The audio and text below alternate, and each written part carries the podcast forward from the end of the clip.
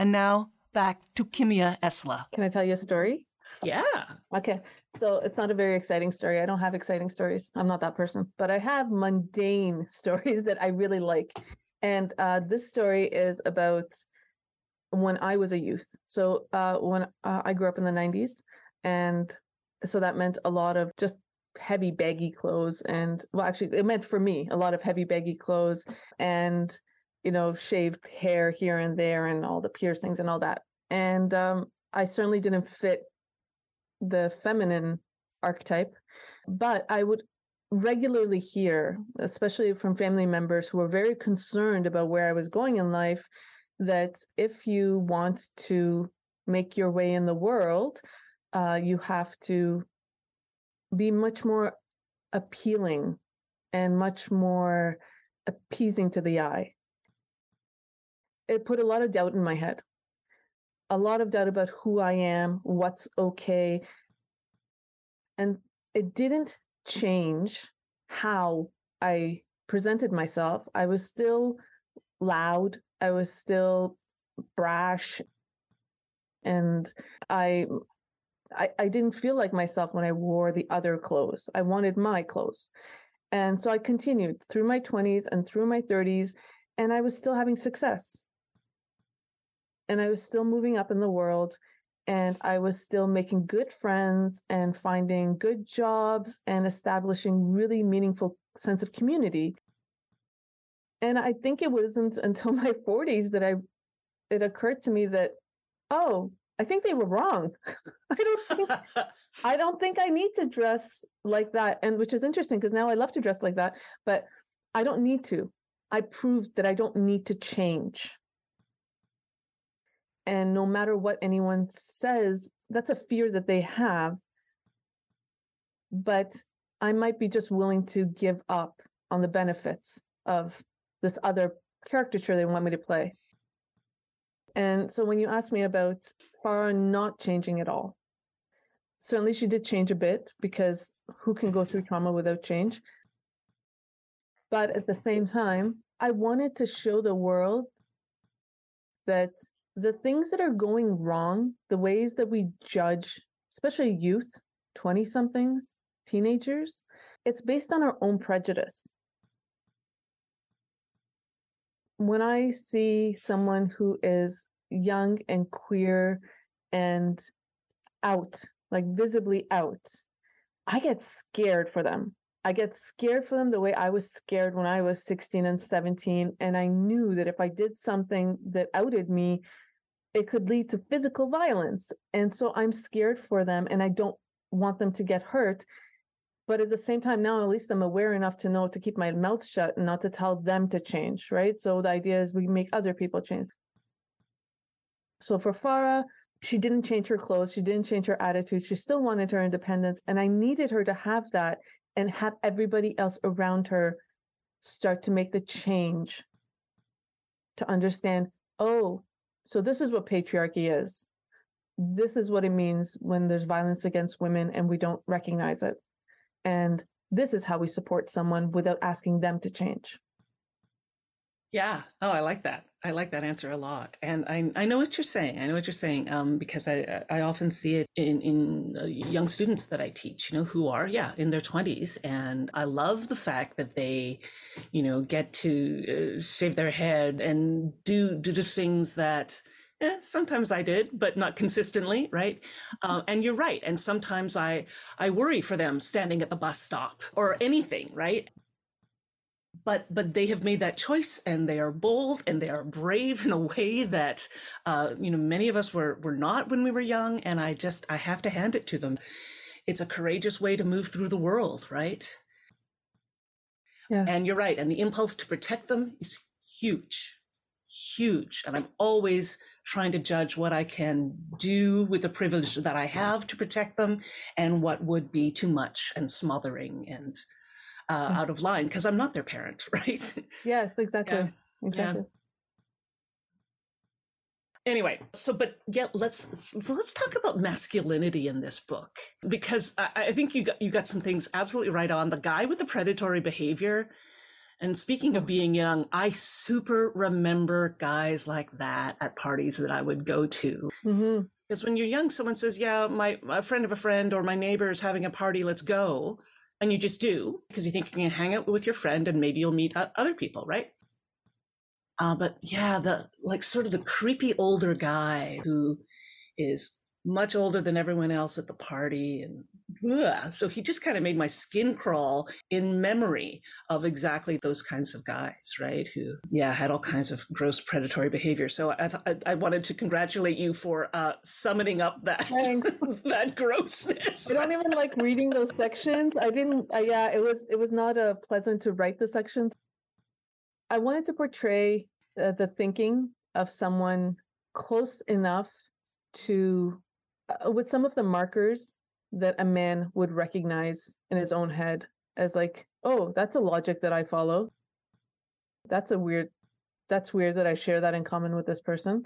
And same with the father and the the father's work friend to be able to have them be as human as possible so that a man reading the book could see himself in those positions because I think that's the interesting the one of the myths right that we deal with with uh, sexual violence and violence against women is that it's the stranger, it's uh, it's someone you don't know, someone who doesn't care about you, and to know that with a concept like patriarchy, someone who loves you can hurt you.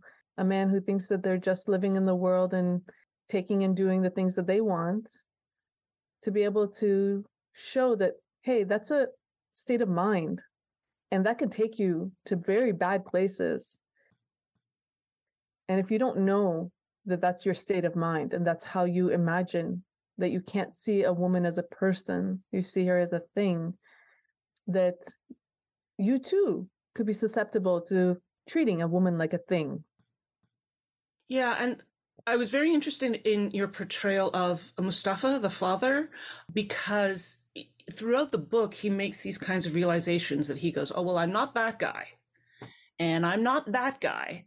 But it takes him a long time to figure out who he is or to examine who he is because he is very much uh, following through on there are worse fathers in the world than me. And that's accurate. right there there are yeah there are but uh, it very soon it becomes well it's not enough to just not be the worst. You have to think about how to be better. Mm-hmm. Right.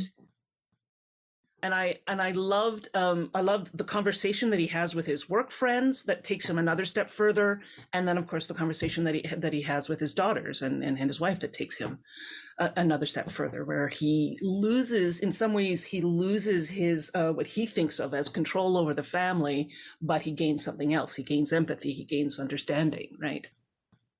And again, so do you think that's part of the uh, the the fairy tale aspect that you wanted to show what what it could be like, or an ultimate what it could be like? That's a good question too. Tanis, stop it with the good questions. Uh, all right.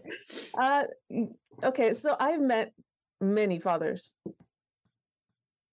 especially since having my own child. Now I've met many young fathers. So uh, guys in their 30s and 40s, and it's a very interesting conundrum. It's it's a terrible paradigm to live in for them that they are ex- they expect themselves to be everything, and it's not okay for them to ask for help, and they struggle at every age, whether it's with their children or their grandchildren, whether it's with their partners or their siblings as they grow older we've told them for so long that they have to be providers, protectors.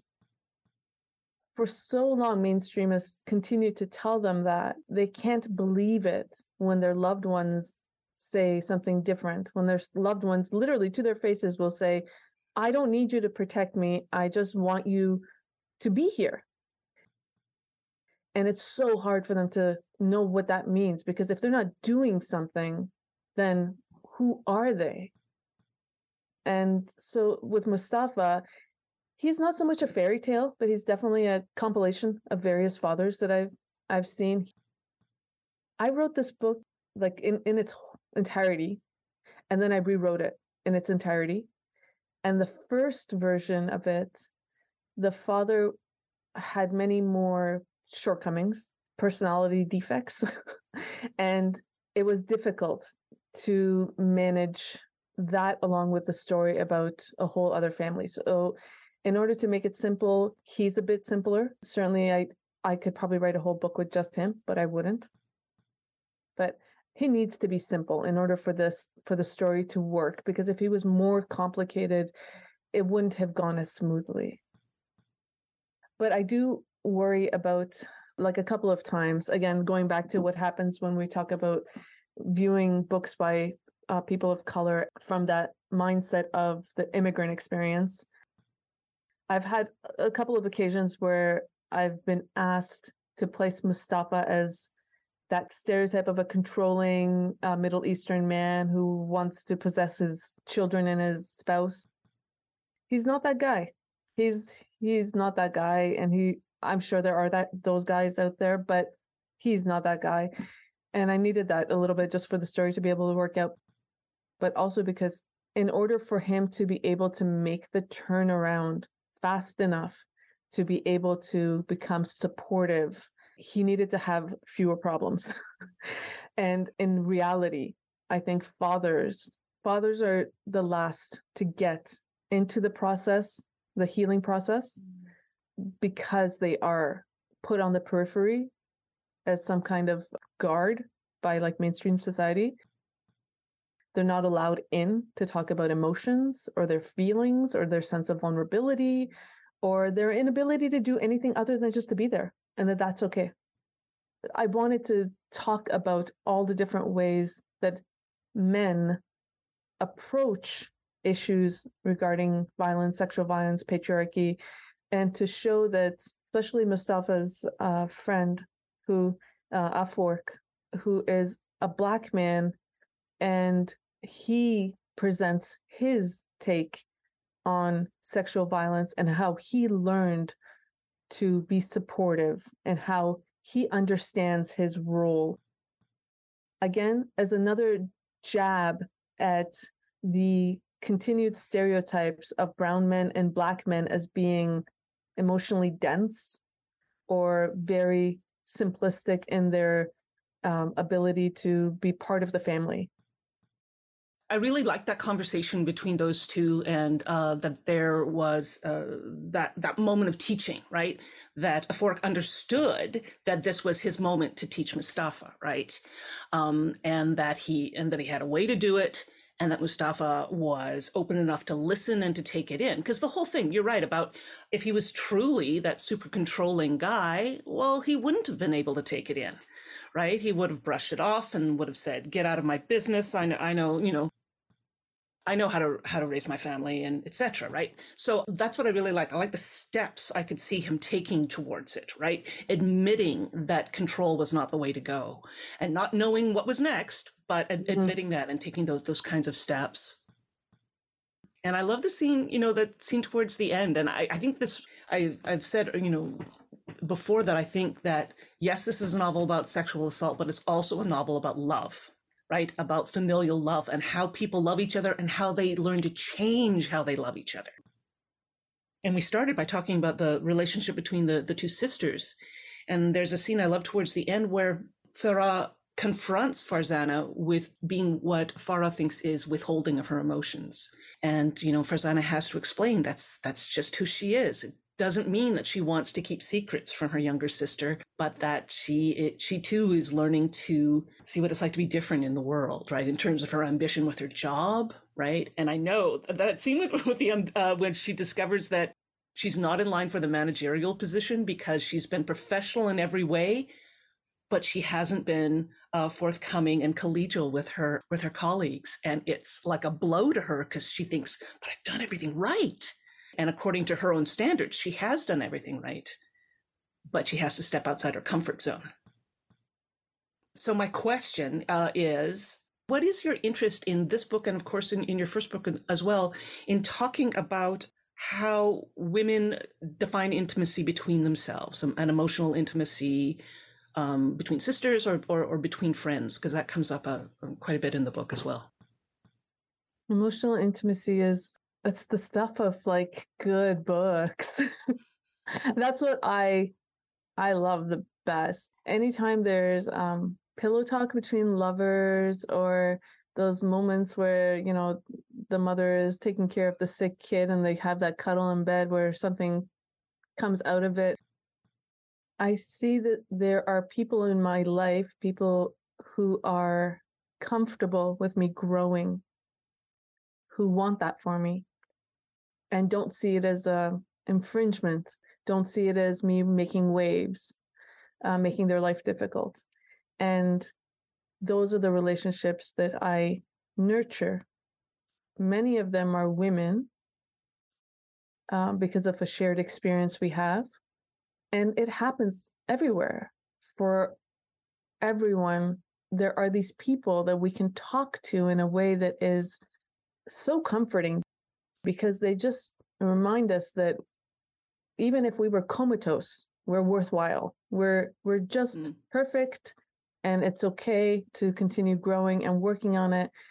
And I want to capture that in the books as opportunities, not just that exists presently, but that we can create and grow into. Give others the opportunity to share that with us. And so in the novel, whether it's between the two sisters or between the husband and the wife, it's just these small moments that really show us how vulnerable the person is because they open up and they they tell the other character this is what i'm really worried about. Oh my god what if this happens? And it's a it's a bit of a shorthand to be able to like explore the characters like um, inner concerns. But it's also i think like the truth of the matter is that this is how we live. Without emotional intimacy we are left to tell ourselves these stories that don't necessarily make sense anymore and we need to run them by someone else to say hey this is this is how i saw the thing that happened and do you think it's okay that i i think of it like that? And to be able to hear somebody else say yeah that's fine. That's fine. If that's what you need that's okay. Just keep going forward like that. And it helps us to just keep having these small little moments where we confirm that our version of events is valid our version of events can be the truth for us and that's that's okay and little by little we get brave enough to publish right? Okay i want to talk about something that i've been hearing lately that just cheeses me off and i think it'll cheese you off as well. Thanks, I, I have been hearing rumbles lately, and I guess this is a conversation that's been going on on and off for a number of years.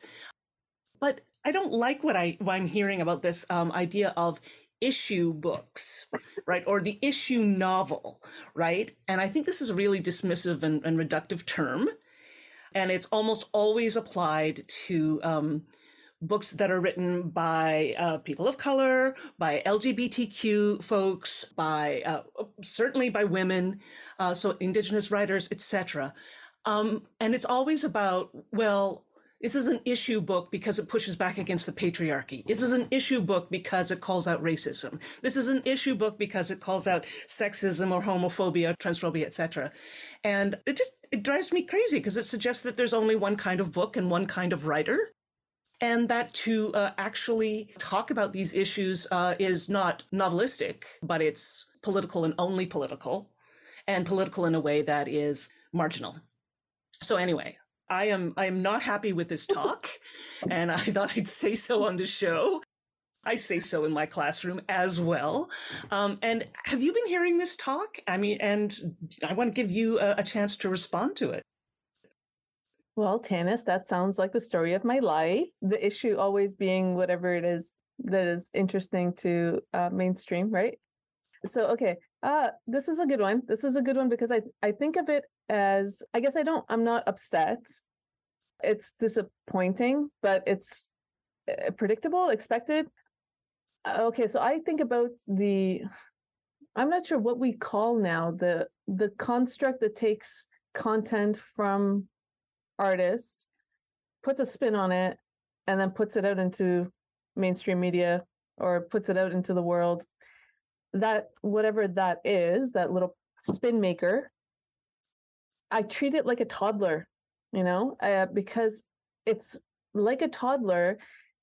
Maybe today I taught you that this orange bit is a piece of cheese. And then tomorrow I put a white bit in front of you and I tell you that's a piece of cheese. And they're like, no, it's not. That's not cheese. I know cheese when I smell cheese, you know? And maybe like in a couple of years, you'll come to finally at some point accept that, yeah, they're both pieces of cheese. It's okay. You know, you don't need to fight mommy on this. And I feel like that's what happens with the work of anybody from a marginalized community. We need to be put into our category. If you can't see a human being as a human being, if you're seeing them for what they are on a demographics chart, you know, uh, then you're going to want to put them, plunk them into a box. And okay, fine, you go do your toddler thing. Eventually, uh, there'll be more of me in your system than there are of you, and then we'll have some change. Uh, the same way that we have been doing with like the feminist movement, right? right. Um, we're seeing that the more women we have in power, the difference in policies, the difference that we have in culture and literature. And I think that, uh, okay, so like a couple of, I don't, okay, this is a secret. Don't tell anyone. I don't read very often. there's just is not enough time in the day but i do listen to a lot of uh, audiobooks and I, I love audiobooks. The one i'm listening to now is uh, indians on vacation by thomas king and it's awesome. But i think was some of my favorite books that i i've read in the past uh, the bishop's man by um, linden macintyre uh, as the crow flies by ann marie macdonald. They're about violence against children. They're about sexual abuse. But no one would call those one issue book. They're just they're not that. They're part of a huge Canadiana.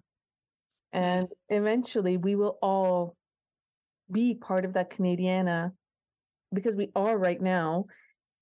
It's just that weird spin maker, that mm. thing that's like keeps like spinning things and doesn't want the orange cheese and the yellow cheese to both be considered cheese. that that will eventually need to change enough so that there are so many people in power that recognize that these are all stories that we don't need to put them into categories the way that we we have in the past. And then change will come. But like going back to the beginning of our conversation about that how will i impact the world?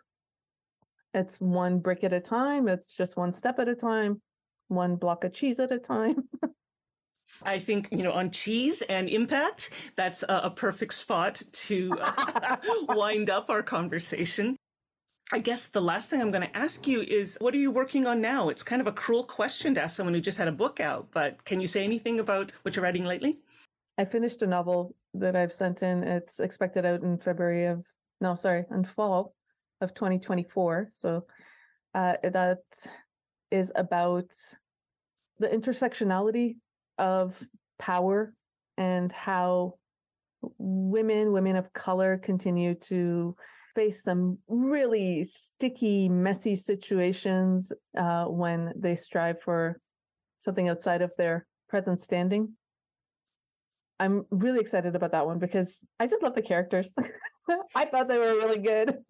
I thought that they were interesting to write, and they're still in my head, even though they, they've been out of my head for a while. But uh, so that's what I'm working on in that way.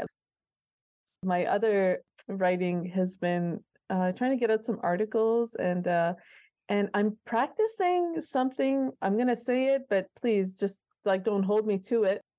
But I'm practicing writing in the first person, which is different, which is very different. So uh, that means that I write like five words an hour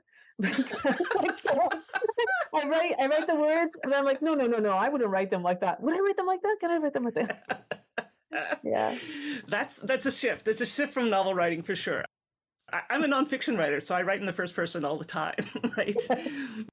but uh, but you're right. Uh, uh, my my challenge is not writing in the first person, and yours is.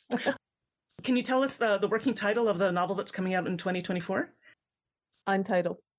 No. Untitled, Untitled. so far? Yeah, okay. Yes, I always come up with wait. the worst titles, and then my editor, who is a lovely, lovely woman, uh, she Fazeela Jiwa, uh, she eventually will let me know that my title doesn't make any sense. And, and then it occurs to me, oh my God, of course, why did I name it that? That doesn't make any sense. So uh, I'm just waiting for it to like hit me. It's it's it's coming. It's coming. I'll let you know. Kimia, thank you for speaking uh, with us today. Sister Seen, Sister Heard is published by Roseway Publishing, an imprint of Fernwood Publishing, and is available now at Wordsworth Books or wherever fine books are sold. Please remember to support independent booksellers as you read local and think global.